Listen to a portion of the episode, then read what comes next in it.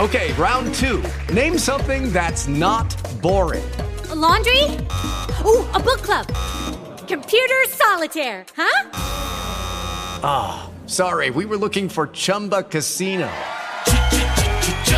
That's right. ChumbaCasino.com has over 100 casino style games. Join today and play for free for your chance to redeem some serious prizes. ChumbaCasino.com. No purchase necessary. Full prohibited by law. 18 plus terms and conditions apply. See website for details. Hello, it is Ryan, and I was on a flight the other day playing one of my favorite social spin slot games on ChumbaCasino.com. I looked over the person sitting next to me, and you know what they were doing? They were also playing Chumba Casino. Coincidence? I think not. Everybody's loving having fun with it. Chumba Casino is home to hundreds of casino-style games that you can play for free anytime, anywhere even at 30,000 feet. So sign up now at ChumbaCasino.com to claim your free welcome bonus. That's ChumbaCasino.com and live the Chumba life. No purchase necessary. BGW. Void were prohibited by law. See terms and conditions. 18 plus. La loudness war è quell'insieme di tecniche di registrazione audio che si usano al giorno d'oggi per far suonare sempre più forte la nostra musica nei device di uso più comune, in particolare il telefonino, ottenuto comprimendo e appiattendo al massimo la dinamica. Questo è quello che sanno un po' tutti, quindi video finito. E invece no, se sei un curioso dell'audio, se vuoi sapere qualche cosa in più sull'argomento e magari qualche altro aneddoto o curiosità in, sempre intorno all'argomento dinamica e loudness war, vai avanti perché avremo anche alla fine, tra l'altro, un colpo di scena che spero ti farà riflettere. Nel parlare di questo argomento ci sono già due equivoci dei quali dobbiamo liberarci. Loudness e compressione sono due parole nel mondo audio che hanno due significati ognuno e che possono creare confusione. La parola loudness la troviamo appunto nella loudness war, cioè nella guerra del, del loudness, nella guerra del volume, quello di cui parliamo oggi, ma lo troviamo anche sul bottone su alcune apparecchiature, su alcuni amplificatori, su alcune autoradio ed è quella funzione per cui il volume dei bassi e degli alti viene esaltato quando il volume generale è basso, è a basso volume. Cioè in pratica la funzione del loudness in questo caso compensa quelle carenze che ha l'orecchio umano a basso volume, compensa rinforzando bassi e alti in modo da rendere la musica più piacevole e man mano dovrebbe scomparire all'alzarsi del volume. Secondo significato di loudness quindi.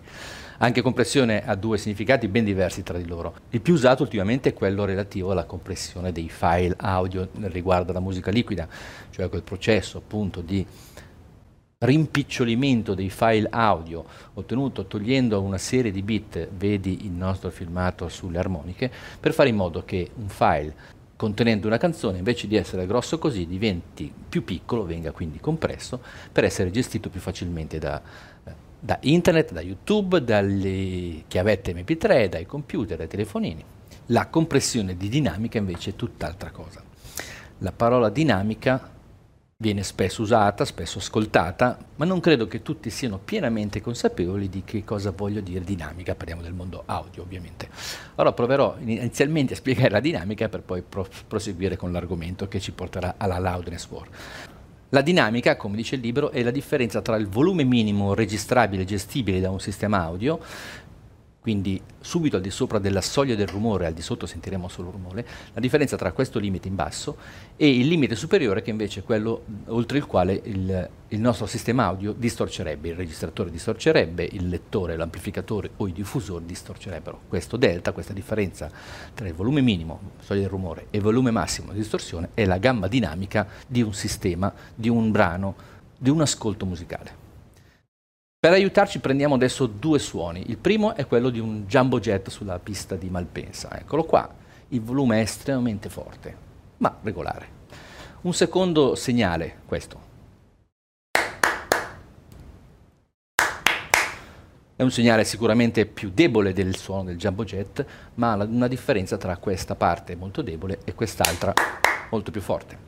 Allora, il primo segnale del jumbo jet ha un volume altissimo ma una dinamica limitatissima il volume è altissimo ma non scende, non sale mai, è sempre lì e lì possiamo quindi registrarlo abbassando il volume del registratore, riportarlo a casa e riascoltarlo tranquillamente sul nostro impianto. Se è piccolo sentiremo basso, se è un impianto da 100.000 watt lo sentiremo anche a un volume credibile, ma lo sentiremo tale quale se l'impianto è ad alta fedeltà, lì, a quel volume. Quest'altro segnale invece sarà molto difficile da registrare perché per sentire questa parte dovremo alzare il registratore e quando batterò le mani gli aghetti sfonderanno il viewmeter. E viceversa, se regolo il rumore per la parte più alta del suono non si riuscirà a sentire il ticchettio delle, dei polpastrelli sul palmo. La stessa cosa succederà in riproduzione. Questo è un suono ad alta dinamica e basso volume. Quello del Jumbo Jet è un segnale ad alto volume ma a bassissima dinamica. Le problematiche relative alla gestione di questa dinamica ci sono da sempre, tutti i brani sono, tutti i brani, anche quelli eh, hi-fi che piacciono a noi, sono compressi per poterne gestire comunque, per poterli sfruttare, non, non tutti abbiamo la possibilità di riportare in casa un'orchestra sinfonica o un concerto degli U2. Ma ultimamente si sta esagerando ed ecco che si arriva alla famosa loudness war. Cosa avviene?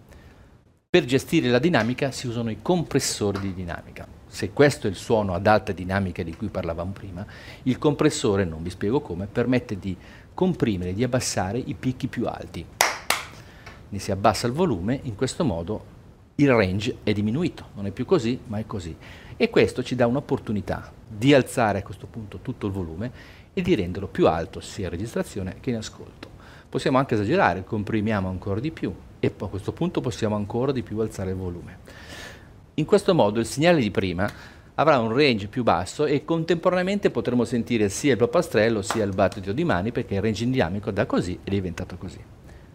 Tutto bene se questo processo viene fatto con moderazione e gusto. Ultimamente, a dire il vero, già dall'inizio dell'ascolto della musica in FM sulle radio si è scoperto che un brano è tanto più godibile, tanto più di successo quanto più forte lo si ascolta, più forte lo si ascolta ed ecco che questo processo di compressione viene sempre più esasperato sia da produttori di hit ma soprattutto ed in particolare nei piccoli studi di distrazione che una volta non riuscivano a sfondare le classifiche ed oggi sì.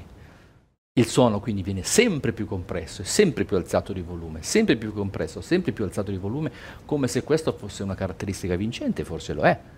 E in questo processo sono venuti di aiuto non tanto i compressori che si usavano una volta con tanti manettini che obbligavano quindi il fonico a sapere quale manettino toccare e quindi a conoscere il problema.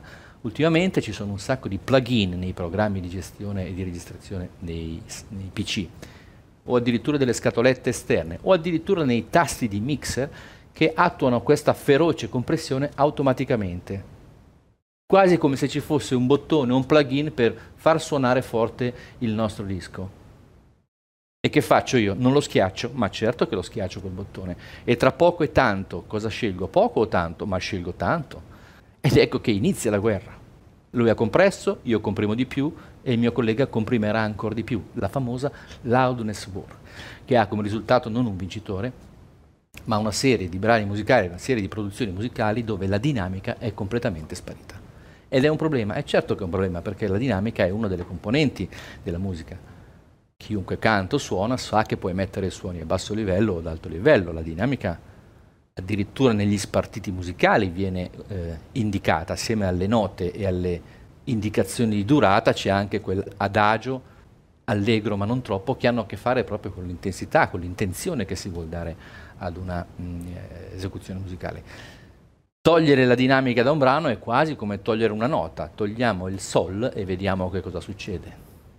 Bene, questa è la loudness war, cioè quella serie di tecniche che stanno facendo in modo che i brani musicali prodotti ultimamente di musica quasi sempre leggera abbiano un volume altissimo ed una dinamica bassissima. Ma a questo punto mi viene in mente una cosa. Mi viene in mente mio nonno e mio zio e il mio vecchio vicino di casa di quando io ero molto giovane. Anche loro, come faccio io adesso con i brani di musica estremamente compressa, anche loro, dicevo, disprezzavano la sonorità dei Pink Floyd, ad esempio. Disprezzavano la sonorità dei cantautori tipo Rino Gaetano, Dalla, eh, De André. Non la ritenevano musica. E la stessa cosa succedeva se andiamo indietro ai Beatles, sappiamo quante critiche Beatles e Rolling Stones hanno raccolto all'inizio della loro carriera. E se andiamo indietro il jazz, che veniva considerata la musica del diavolo, e se andiamo indietro è sempre successo così. Possiamo saltare anche di secoli e arriviamo alla musica romantica, quella di eh, Beethoven e Brahms, che venivano considerati dei bruti energumani dagli, dai perfezionisti della musica formalmente perfetta dell'epoca di Mozart e possiamo andare ancora più indietro quanto vogliamo. La musica lirica e le voci liriche sono nate subito dopo la polifonia, dove c'erano 30, 40, 50 persone che cantavano tutti assieme in una chiesa uh, quei canti gregoriani che abbiamo sentito nel nome della rosa dove non si capiva niente, ma in queste grandi chiese alleggiava questo, questo suono. Ecco che quando dalle chiese ci si è spostati fuori, ecco che quando dalla polifonia si è, passati alla monodia, le voci liriche, il bel canto fiorito veniva considerato malissimo, sguaiato, i cantanti venivano considerati degli attori che gridavano, non dei cantanti. E stiamo parlando della musica lirica. Avete capito che sto alludendo al fatto che sempre, in ogni epoca, la musica e la sonorità della musica precedente veniva criticata. E perché e per come è cambiata la musica in tutto questo tempo? Beh, per mille motivi, storico, socio, culturali, ma anche per un altro motivo, per il volume. I cantanti lirici avevano bisogno di farsi sentire una volta usciti dalle chiese e portati all'interno di teatri, magari anche piccolini, ma erano da soli, non erano più in 30 e dovevano farsi sentire fino là in alto. E quindi ecco che nas- nascono quelle voci stentorie, di petto, il bel canto fiorito, per farsi sentire, per, per cantare più forte. E poi gli strumenti che si evolvono, non certo telefonini, ma ad esempio il clavicembalo diventa il pianoforte, che suona o piano o forte, tant'è che all'inizio si chiama forte piano e si allunga sempre di più fino a diventare un gran coda. Perché? Per suonare forte. E i violini migliori di Cremona perché erano così buoni? Oltre alla timbrica perché si facevano sentire lontano, perché erano molto più potenti. E i violini diventarono poi viole, violoncelli e gli ottoni diventarono sempre più grossi per far diventare le orchestre della musica che veniva fatta, della musica che veniva suonata alle corti dei regnanti e dei nobili, quindi con pochi spettatori. Le orchestre a questo punto diventano sinfoniche per farsi sentire in, da grandi platee in grandi sale da concerto. Ed ecco che arrivano i famosi romantici, Beethoven, tan tan tan tan. Ora poteva suonare in maniera potente, prima no. E se passiamo alle nostre chitarre diventano elettriche per come mai? Per suonare più forte. E i Beatles e i loro compagni che facevano i loro concerti negli stadi americani senza impianto di amplificazione se non l'impianto voce deputato appunto solo alla voce, che non riuscivano a farsi sentire, che nessuno sentiva, cosa facevano? Prendevano i loro amplificatori a C30 da 30 watt e li alzavano al massimo facendoli distorcere. Ed ecco che nasce il, il suono della chitarra distorta, diventata l'icona classica del rock. Perché? Per suonare più forte. E via dicendo, insomma, se interrogate uno studioso di musica vi confermerà che l'esigenza di suonare sempre più forte è un'esigenza sentita da sempre e che spesso questa esigenza, assieme ad altre, eh, assieme ad altre motivazioni, ha creato nuove sonorità, ha creato addirittura nuovi generi musicali. E se quello a cui stiamo assistendo fosse un esempio simile a quelli di cui abbiamo parlato fino adesso? Se questa musica così piatta e senza dinamica, che a me personalmente assolutamente non piace, diventerà purtroppo uno standard e piacerà tantissimo ai, non solo ai ragazzi che oggi l'ascoltano e non la criticano perché con questa sono nati, ma diventerà uno standard anche per gli anni successivi fino a che non tornerà poi, speriamo, una musica con la dinamica conservata? Fatemi sapere cosa pensate dell'evoluzione della musica che avverrà nei secoli dei secoli. Amen? No, a presto.